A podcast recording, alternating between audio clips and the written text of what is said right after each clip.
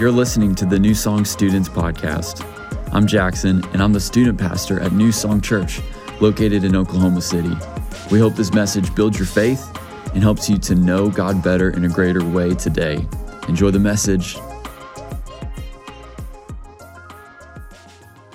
We're just talking about those classic questions in the faith, right? That whole idea that if someone came up to you and asked you a question about your faith, do you have an answer, right?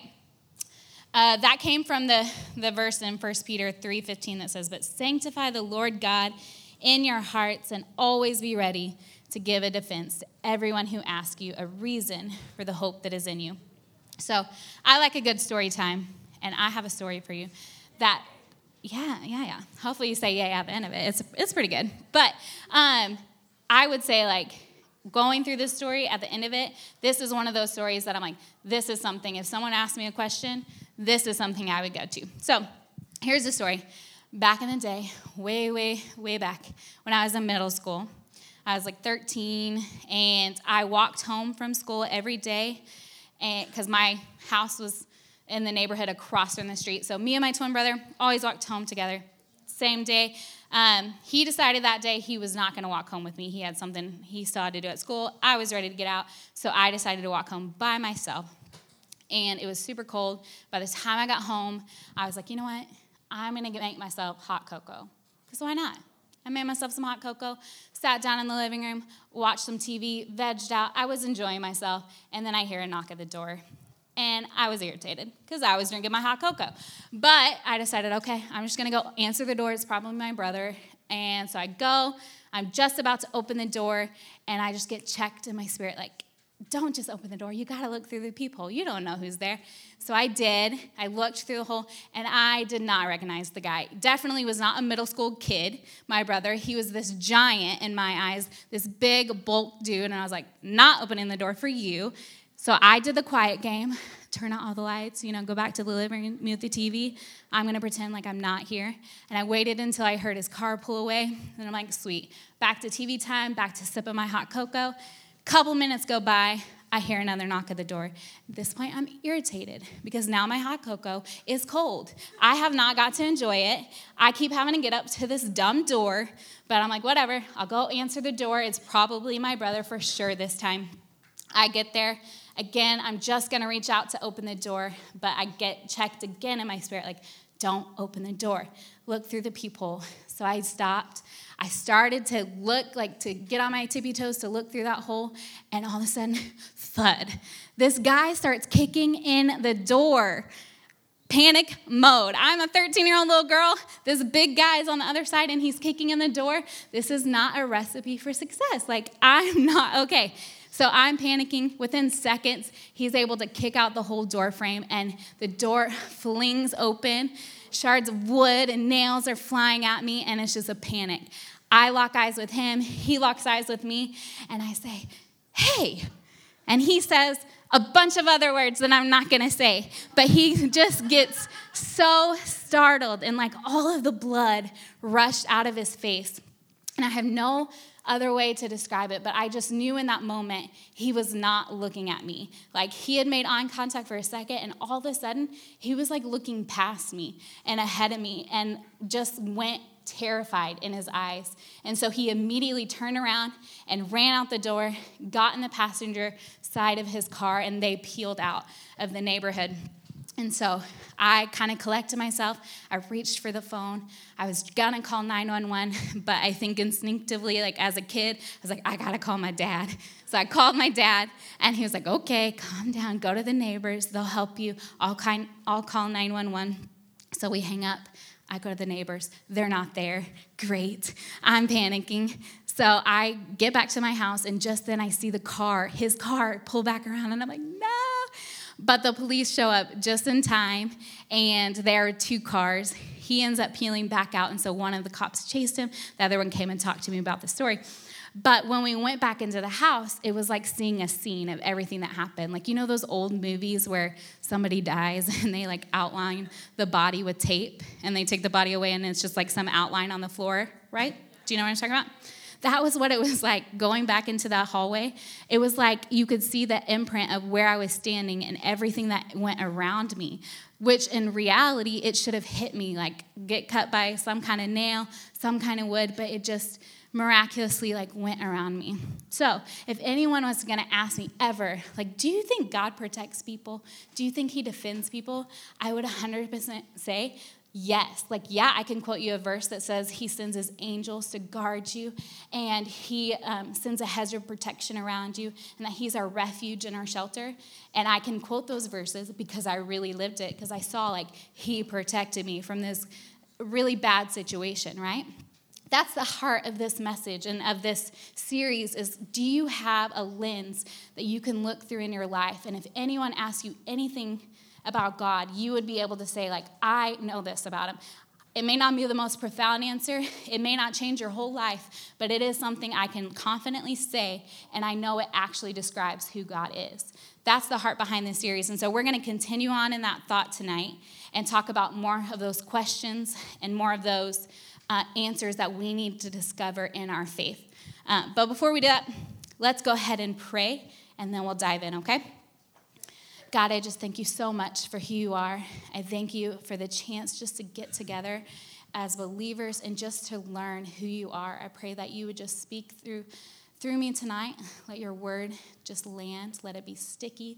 Let it be something that sits with us and has immediate effect on our heart, God. We just thank you for who you are. In Jesus' name I pray. Amen. All right, but before we get to the question of the night, I have a question for you guys. And my question is, why are there questions in the world? Have you ever thought about it? Maybe. I think one of the reasons people have questions about things about faith and just in general in life is because they need an answer. They have not found an answer. Maybe they thought they found it, and they've been working that out in their life, but still there's some kind of wrestling in their spirit and in their soul, and they're still not left satisfied with the question that they have, right? I think another reason people have questions is because people are looking to people that are supposed to represent the answer, and they're seeing this and they're hearing things, but the two aren't always matching, and so what happens is they're left questionable. They're not really any more sure than when they started, and maybe even worse off. And so that's what happens. And I just want to kind of put that in the back of our head because we're going to get into how that plays out tonight.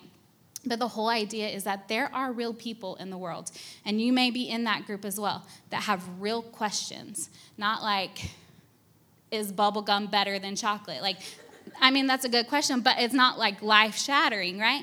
But there are real questions in life and real people who need real answers, and we play a part in that, or we should play a part in that.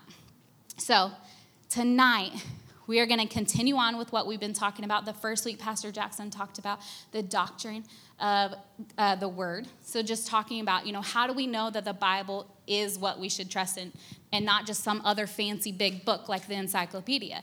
Why is it the source that we put our faith in? And then we talked about the second week, the doctrine of God. Like, why is it God that we believe in and not Buddha or name some other God? Why is it the God that we serve? Why do we believe he is the ultimate God? And we're going to continue on with that tonight with something called the Doctrine of Man.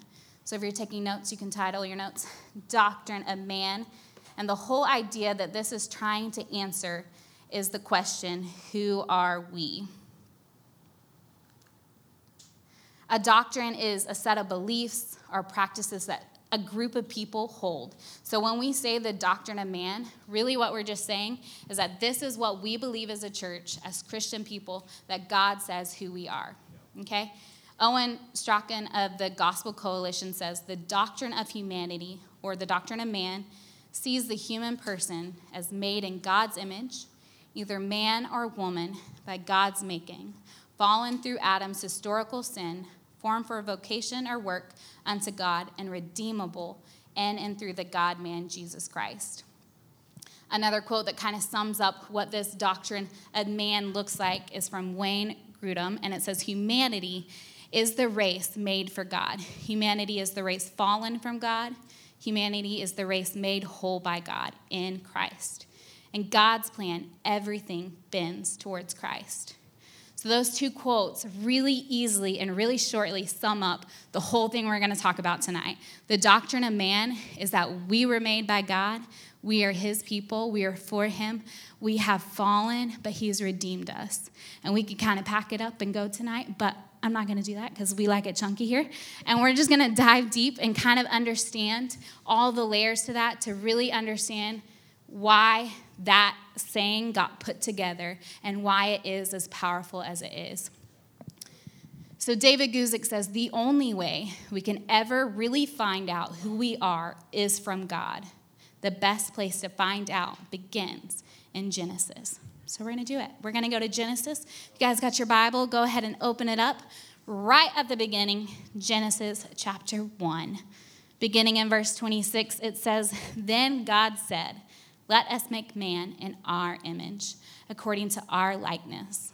Let them have dominion over the fish of the sea, over the birds of the air, and over the cattle, over all the earth, and over every creeping thing that creeps on the earth. So God created man in his own image. In the image of God, he created him. Male and female, he created them. So who created us? God. Good job. We're getting good already.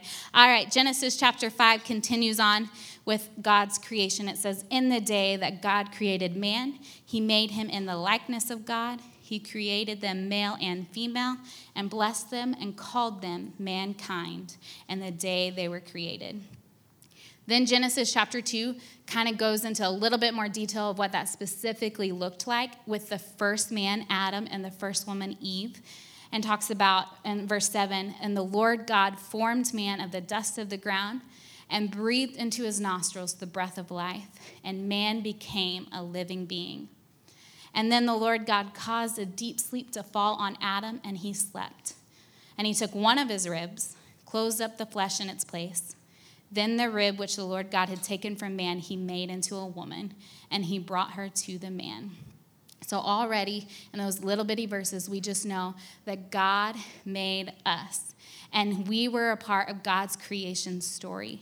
But not just a little bitty part, we are a very unique part of that story. So if you're writing notes, number one, who are we? We are image bearers. When you look closely at verse 26, God utters a phrase that he says nowhere else in creation, right? He made the sea, he made the sun, he made the moon. He makes all these things, and they're awesome. He calls them good. But then when he gets to us, he says something that he hasn't said before. He says, let us make man in our image according to our likeness. And that R is talking about that he is having a conversation within himself, God the Father, God the Son, and God the Holy Spirit. And he is wanting to impart his own image and likeness to the thing he's about to create. John Calvin says, hitherto, which is just like a fancy way of saying up until now, God has been introduced simply as commanding. So we didn't read it tonight, but in the earlier chapters of creation, it says, let there be light. And then there was light. God said, let there be birds in the sky, and then birds showed up. Let there be the sun in the sky, and then the sun showed up. He just gave a command, and then it happened. But now, when he approaches the most excellent of all his works, he enters into consultation for the purpose of commending to our attention the dignity of our nature. He, in taking counsel concerning creation of man, testifies that he is about to undertake something great and wonderful. And we are that something great and wonderful. But why? What made us so special? Why? Birds are kind of cool. The sun's, that's pretty good. That's a good creation. So what makes us so wonderful and great compared to everything else that he has already made? It's the fact that we alone are given his image and likeness. The Hebrew word, in English, we have so many words, and we have all these meanings for all these different words, and so we, in our language, separate the word image out from likeness. They kind of mean similar things, but still different. But in the Hebrew language, it's different. The Hebrew word for image is tselem, and is derived from the words to carve or to cut. The Hebrew word for likeness is demoth, and the Hebrew language, they would always combine those two words. They were never used separately. They always shared the same meaning. And so Wayne Grudem talks about that. The significance of this is that when Scripture reports that God said, "Let us make man in our image, after our likeness," it simply would have meant to the original Hebrew readers, "Let us make man to be like us and to represent us." So the significance of us like bearing God's image is that we have been given the assignment to represent God. Like, that's weighty. That's awesome. Isaiah 43 says, reminds us that this representative nature, it didn't just apply to Adam and Eve. All right, that would have been cool alone just to give that superpower to them, but it extends to us because we were inherited that glory. It says, "Bring my sons from afar and my daughters from the ends of the earth." Everyone. Are you in everyone? Yeah? Okay, so everyone who is called by my name, whom I have created for my glory, I have formed him. Yes, I have made him. So we all, just like Adam, just like Eve, have been said the same thing by God.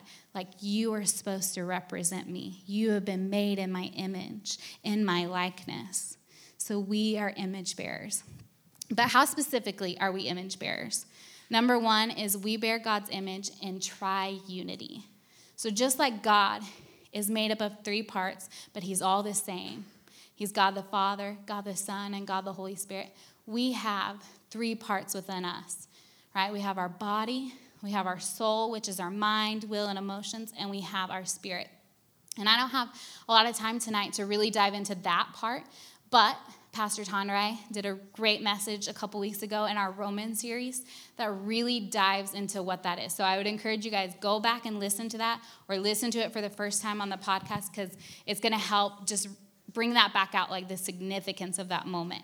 But what I want to highlight is if we are really bearing God's image and being an image bearer, then we have to be unified within ourselves. Our body has to be unified with our spirit and with our soul. And that doesn't mean perfection, because if that's what we're waiting for, it's not going to happen. But it's talking about the closer I look like Christ, then the more those things are going to be unified, right? I can't constantly say, yes, my spirit desires to be with God. I want to be pleasing to God. I want to be super patient. And then the very next second, I turn around and cuss out my neighbor. That means, like, I'm in conflict. I'm not actually bearing the same image, right? So it's not about perfection, but the closer I really am to imaging Christ, the more those things are unified. And the reason why that looks like Christ is because God did that with himself in creation. He wasn't divided. He was unified, right? He said, let us make man in our image. God didn't come up with a plan and be like, you know what? I want to make man look like this. And the Holy Spirit was like, you know what? I don't really like that. I think I want him to look like a turtle. And they just have this conversation back and forth. We don't see that in Scripture. It says, let us make, and then they did it. So they were unified in vision, they were unified in purpose and in action, and it was a collaborative creation. So if we're bearing God's image, we have to walk in unity.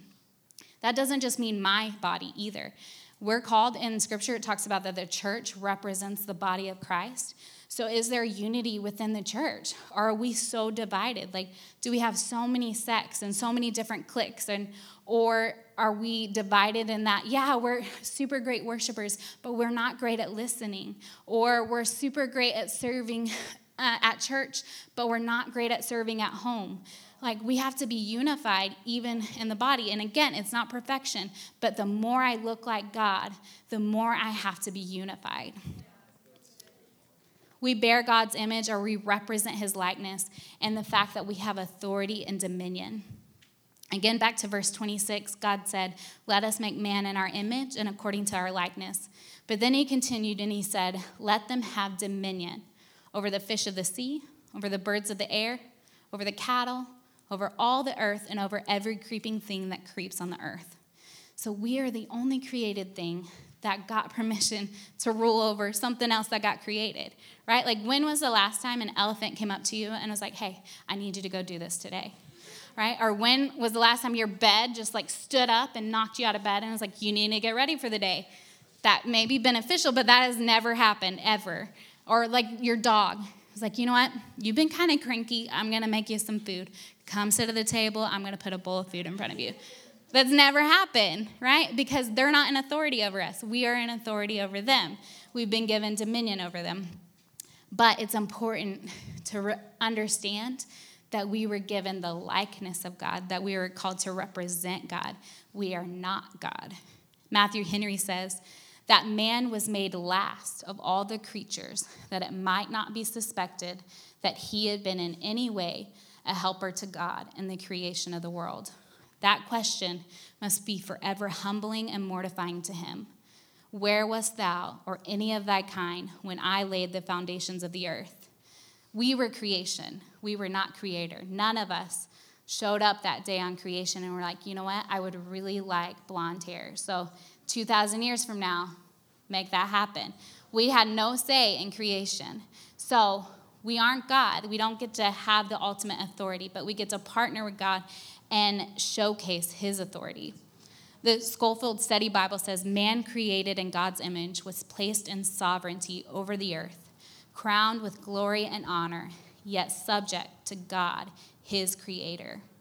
So the authority we represent is an invitation for obedience, and it's an invitation for dependency on God as the ultimate authority in all of the world, in our life, in our school, in our home, in our relationships, and everything.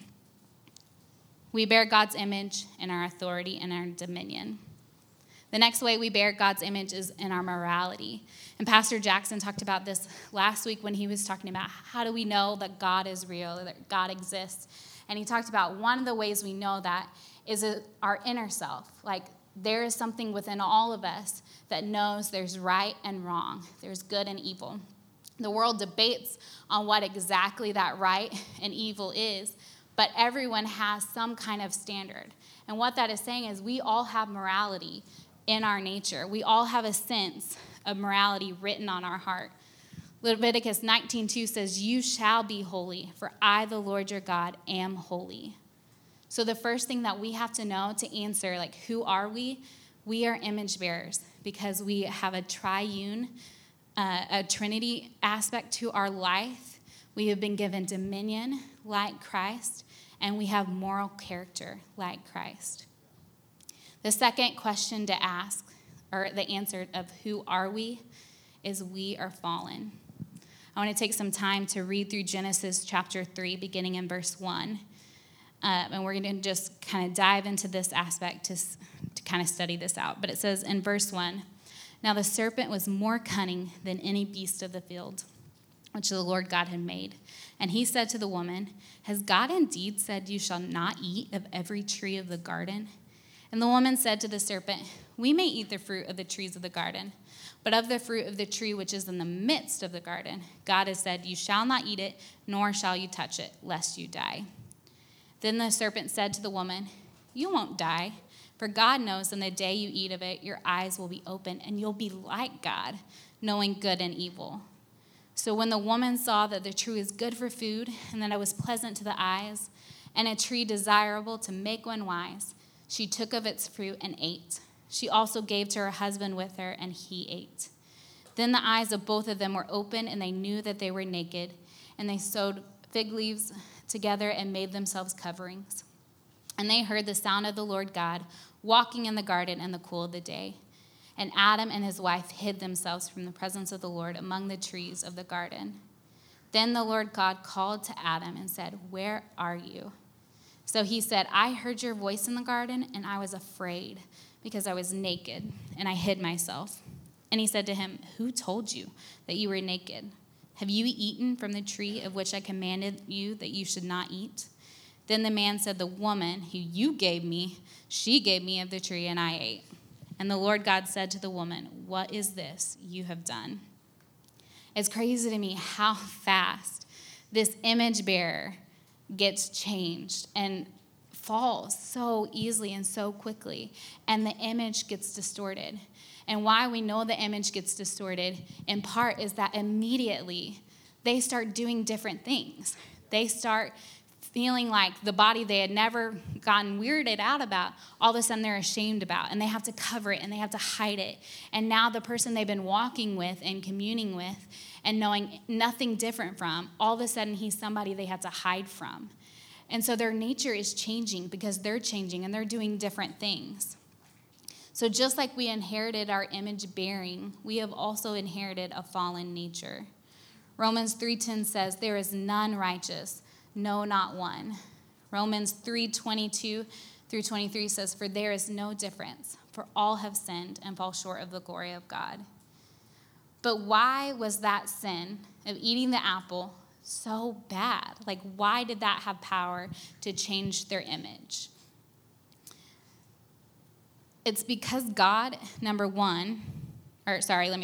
The reason why it was so significant was that their sin, first of all, gave a different answer to who am I question, right? Where God had declared, you're going to represent my image. You're going to be in unity with yourself. You're going to experience authority, and you're going to walk in that. And you're going to have a moral nature where you already know right and wrong, and it's already written on your heart. And that is going to be your representation of me. The enemy, the snake, comes by, and he starts questioning all of that. He starts turning it all on its head and starts saying, that's not who you're going to be. And he starts making it to be an enemy of what God is saying. Back in Genesis chapter 3, verse 4, it said, the serpent said to the woman, you will not surely die, for God knows in the day you eat of it, your eyes will be open and you will be like God, knowing good and evil. If you have your Bible, highlight that, like God. Like God. He's enticing them to be like God. But God already gave them his likeness. He already said that at the beginning, like, I want you to be like me. I want you to be made in my likeness. So Satan is not tempting them with anything they aren't already. So what is he really tempting them with? He's tempting them to not just represent God, but to be God. He wants them to go beyond what God has said and to be their own God themselves. And we do that same thing. That's why we have that inherited sin. We do that all the time where we make God no longer God and we are our own God, right? It's this idea that it's my life. I'm going to do whatever I want to do with it. When you do that, you're your own God. The consequence of their sin is that they were giving a different answer to who am I. The next consequence of that sin is they were giving a different answer to the whose authority question. When you study this out in Scripture, it's kind of interesting because the reality is that Eve ate first, right? She ate the apple. So it's kind of weird when you keep reading Scripture, the person's name that keeps getting dropped all the time and getting blamed, it's Adam. And so why did Eve, did she get out of it? She didn't. She was still responsible for her sin, and she still held a lot of consequences for her sin. But what happened was that Eve was deceived. It talks about when the serpent was talking to her, that her eyes changed, what she saw changed, which means she was deceived. And that's still sin. It's still sin that she is accountable for, and she still had to reap the consequences too. But Adam willfully laid his authority aside and participated in sin. He wasn't deceived. He was compliant. The fallen man, as seen in Adam, was not taking dominion over who and what God had entrusted to him.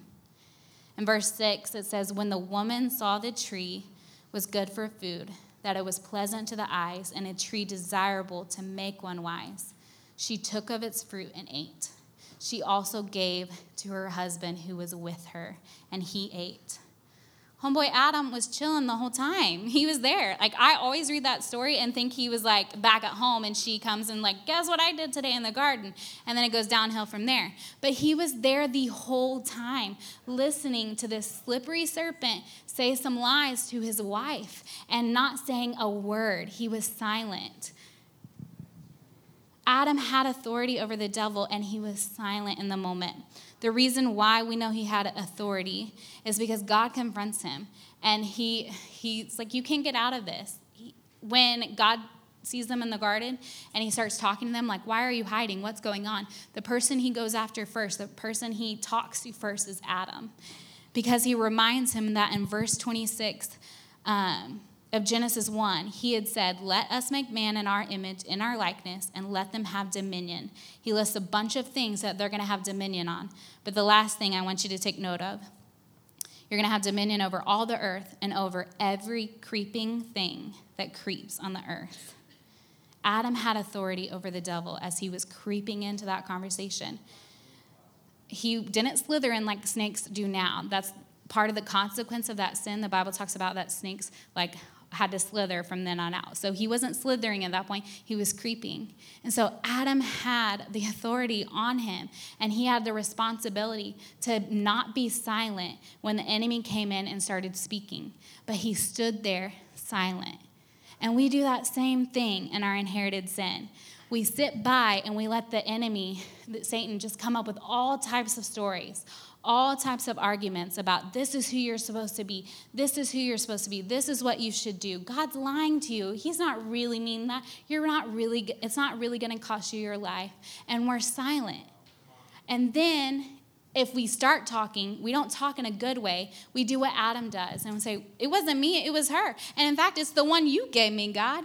We point our finger to other people and we point our finger at God and we accuse people. And that does not image God, right? Jesus, he always stood for truth, right? He acknowledged when things were sin, he called it out. He didn't just stay there silently. He addressed it. But he also wasn't thumping people over the head with a Bible and just saying all you have in front of you is hell. He was gracious and he was merciful, and he invited sinners in and helped them transform their lives and didn't leave them where they're at. But we do this in our life when we are silent. We let go of the authority that we're supposed to walk in to represent God when we're silent and when we are accusatory to people. Those people are accountable for their sin, just like Eve. But ultimately, they're not the ones majorly failing. It's us. We're the ones walking around with a bigger, distorted image. Romans 10:13 through 15 says, "For whoever calls on the name of the Lord shall be saved. How then shall they call on him in whom they have not believed? And how shall they believe in him on whom they have not heard? How shall they hear without a preacher? And how shall they preach unless they are sent?" Matthew 5 talks about that you are the salt of the earth.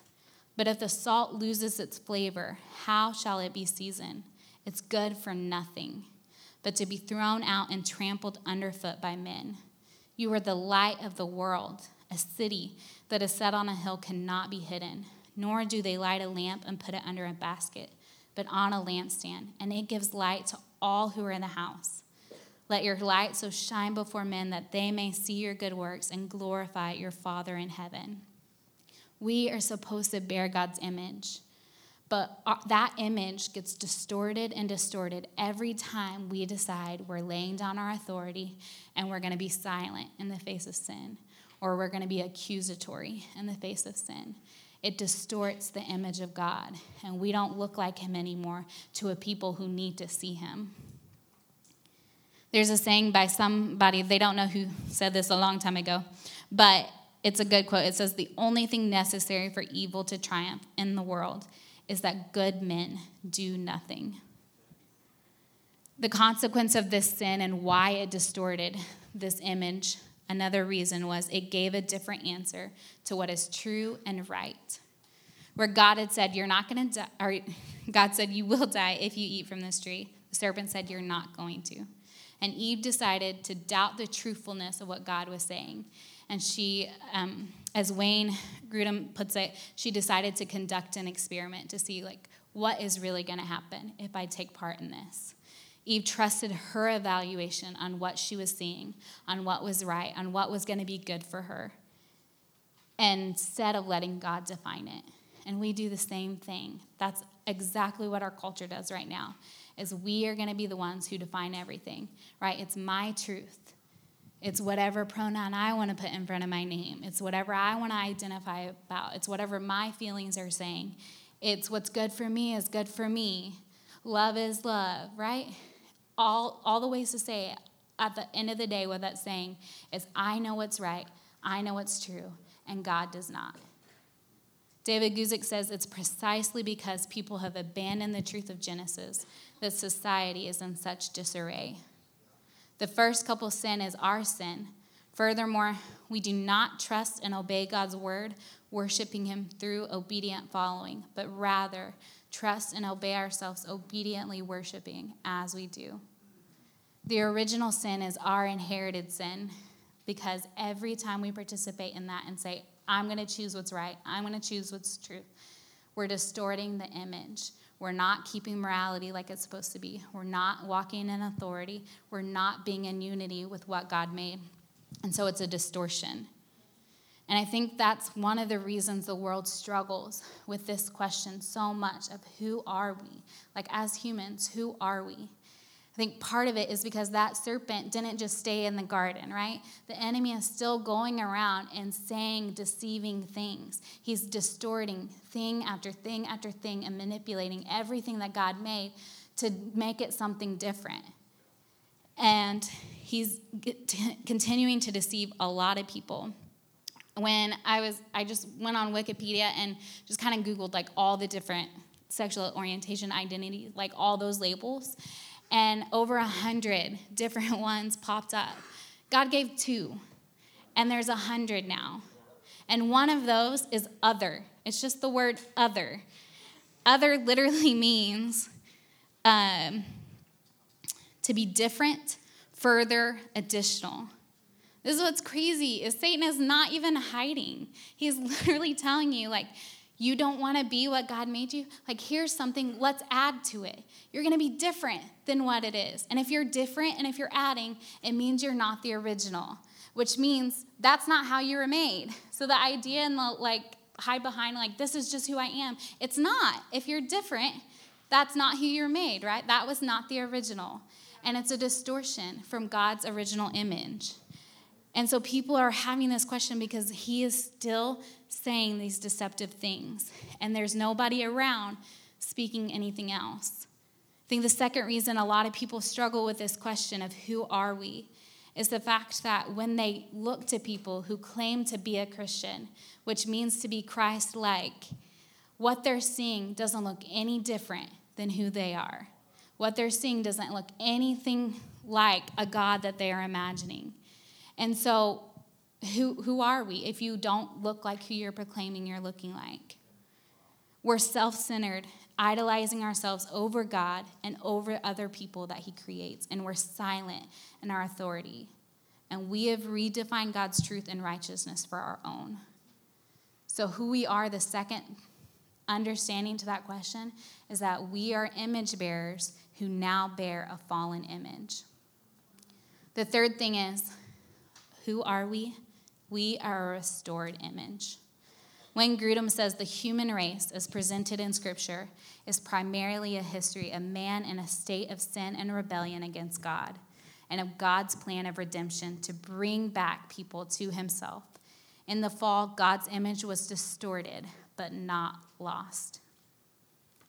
Colossians 1 talks about that. And you who once were alienated and enemies in your mind by wicked works, yet now he has reconciled in the body of his flesh through death to present you holy and blameless and above reproach in his sight. So what it's saying is he is changing that image back. He's not calling it fallen anymore. He's not calling it broken anymore, but redeemed and back to that original image. 1 Corinthians 15 says, For as in Adam all die, even so in Christ all shall be made alive. 2 Corinthians 3 says, nevertheless, when one turns to the Lord, the veil is taken away. But we all, with unveiled face, beholding as in a mirror the glory of the Lord, are being transformed into the same image, from glory to glory, just as by the Spirit of the Lord. All those scriptures, what they talk about is that God meant what he originally did in the garden. He meant for that image to be what it was. He didn't make a mistake. He didn't forget to add something to you. He didn't mean for that was just the starting point and then it was going to develop to something else. Like, he meant that original image. And it also says that he made a way for that created image that's been distorted to be redeemed and to be remade back. So who are we? We are an image bearer. And we are a people who have a fallen nature about us, and we have a distorted image. but we serve a God who He's the one who gave us the image to begin with, and He's the one who did everything in His power that we needed in order for that image to be restored. We are an image bearer who has a distorted image, but we have a God who has redeemed that image. So tonight, we'll go ahead and close the band. Sorry, you guys can come on up. If you guys want to stand up, we're going to just get into a time of prayer and focus. I want us just to be really honest with ourselves tonight and really contemplative in our thought. I think there's like a lot of invitations that we can give tonight, all centered around this idea of image and who God says we are. I think the first, leaders, you can make your way down as well. I think the first invitation is if you are struggling with your image. That can look like a lot of different things. Like maybe there's something about you you're not happy with. Like you don't like what you see in the mirror. You don't feel like it's enough. You don't feel like it's worthy. You have heard lies from the enemy and other voices that have said that that image is not good. And tonight, like you want to come down and get God's version of your image.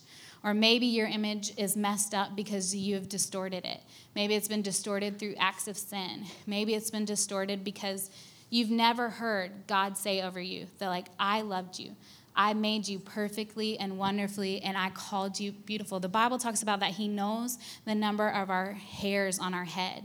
It says He knew us when our moms, before they were pregnant with us, He already saw us, and He knew us by name.